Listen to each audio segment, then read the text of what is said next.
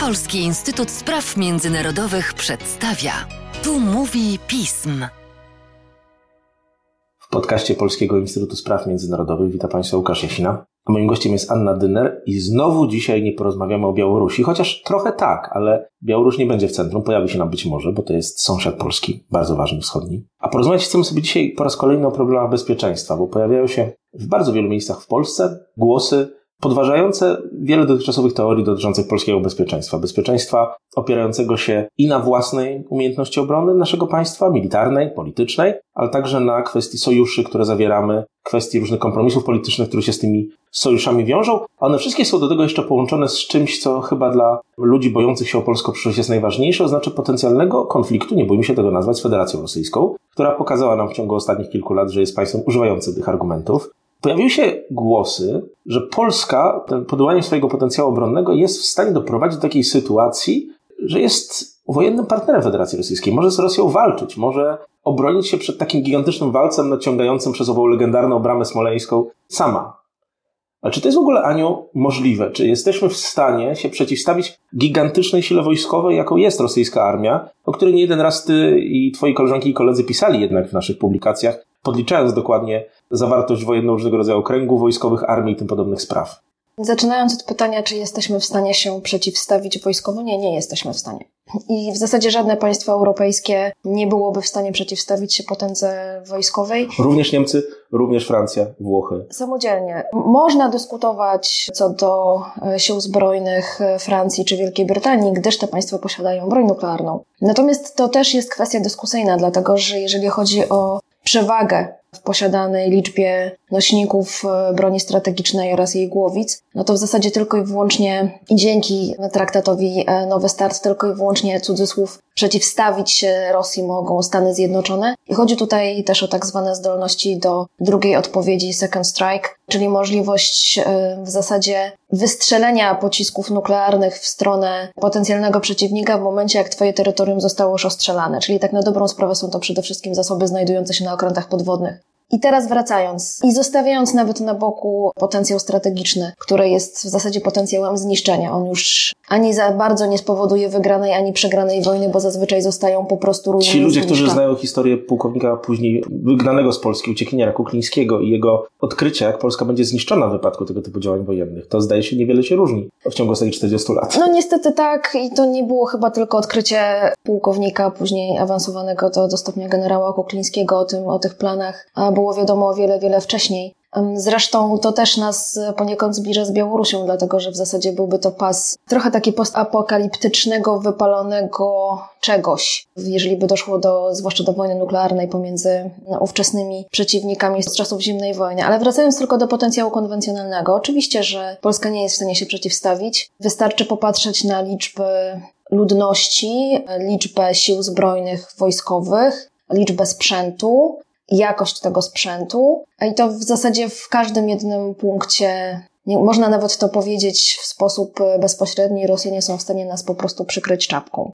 Zarówno jeśli chodzi o kwestie wojsk pancernych, marynarki wojennej, liczby posiadanych samolotów, myśliwców, bombowców, absolutnie mają całkowitą przewagę na ziemi w powietrzu. Do tego trzeba jeszcze dołożyć tak zwane systemy antydostępowe, które w promieniu 500 km bardzo mocno utrudniają prowadzenie jakichkolwiek e, działań oraz systemy walki radioelektronicznej i możliwość paraliżowania łączności, która jest w wielu przypadkach kluczowa i uniemożliwienie komunikacji pomiędzy poszczególnymi jednostkami.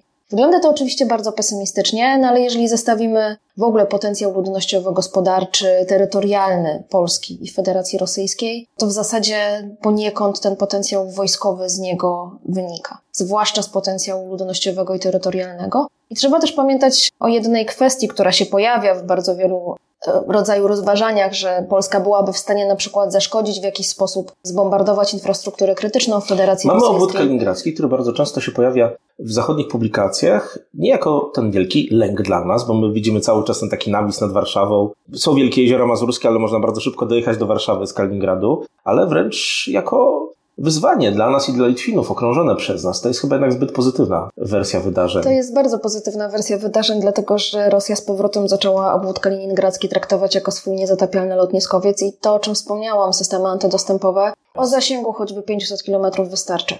A trzeba jeszcze dodać jedną istotną kwestię, że nawet już teraz pomijając to, czy i ile Rosja posiada rakiet średniego i pośredniego zasięgu, ze względu na to, że traktat INF przestał obowiązywać Rosjanie, na pewno te rakiety produkują. Zresztą o to zostali oskarżeni przez, przez Stany Zjednoczone. To nawet Iskander, który, taki nazwijmy to klasyczny, który ma do 500 kilometrów oficjalnie, my nie wiemy, w jaką głowicę on jest wyposażony, czy w konwencjonalną, czy w strategiczną. A jest zdolny, ta rakieta jest zdolna do przenoszenia obu. I 500 kilometrów, jeżeli Większość weźmiemy, terytorium Polski. jeżeli weźmiemy cyrkiel, to widać. Do tego dołóżmy sobie, że okręty, my, ich, my je nazywamy bardziej warszawianka, one w klasyfikacji na to są kiloklas, że te okręty podwodne, nieduże, które operują na Morzu Bałtyckim, wchodzą w skład e, floty bałtyckiej, ale nie tylko one, też okręty nawodne, są wyposażone w systemy kalibr. To jest sytuacja w zasadzie adekwatna, tylko że różnica jest taka, że to jest 2,5 tysiąca kilometrów.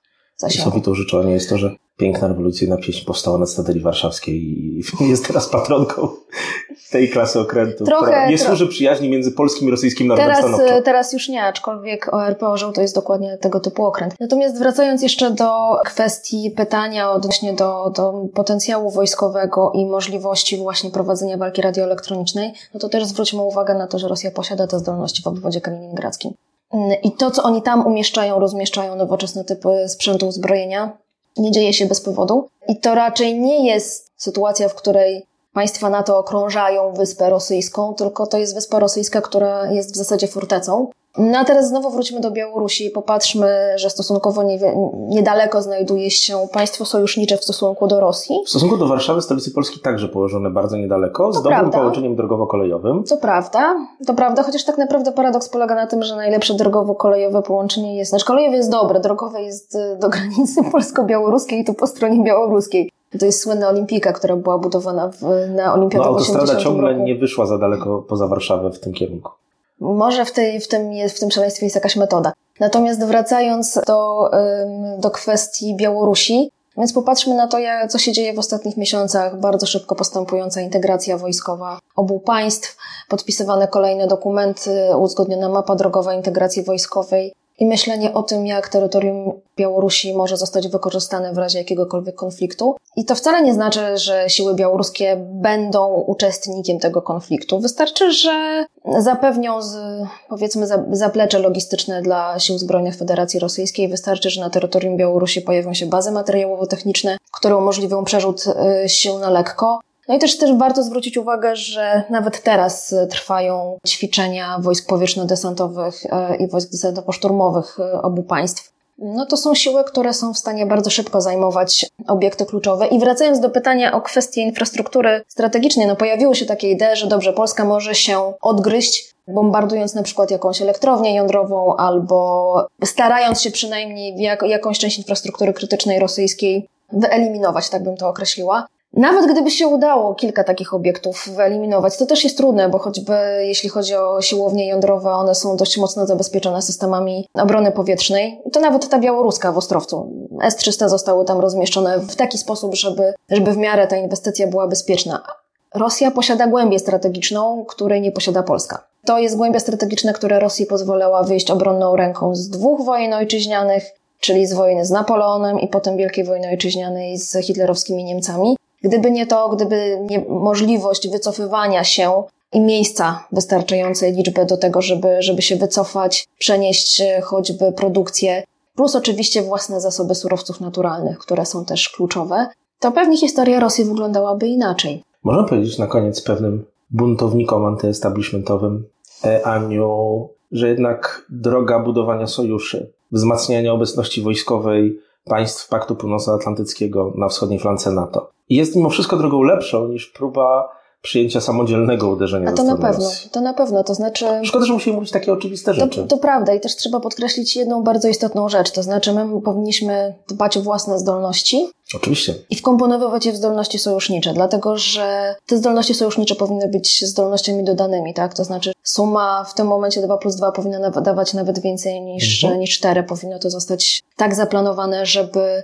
Rosja się nie dwa, ale 20 razy zastanowiła, czy jej się w ogóle opłaca zaczynać jakąkolwiek, nawet drobną awanturkę z jakimkolwiek państwem wchodzącym w skład NATO. I to jest chyba siła tego, tego sojuszu. I siłą tego sojuszu jest to, że Rosja się go ciągle obawia.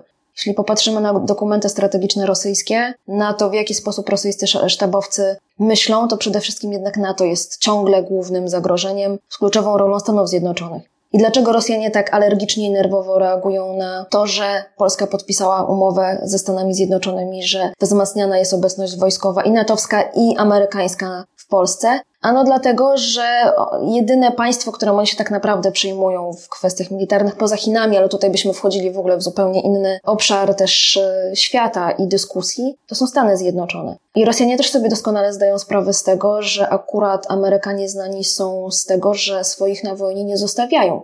Więc zaatakowanie jakiejkolwiek jednostki amerykańskiej automatycznie spotka się z odpowiedzią.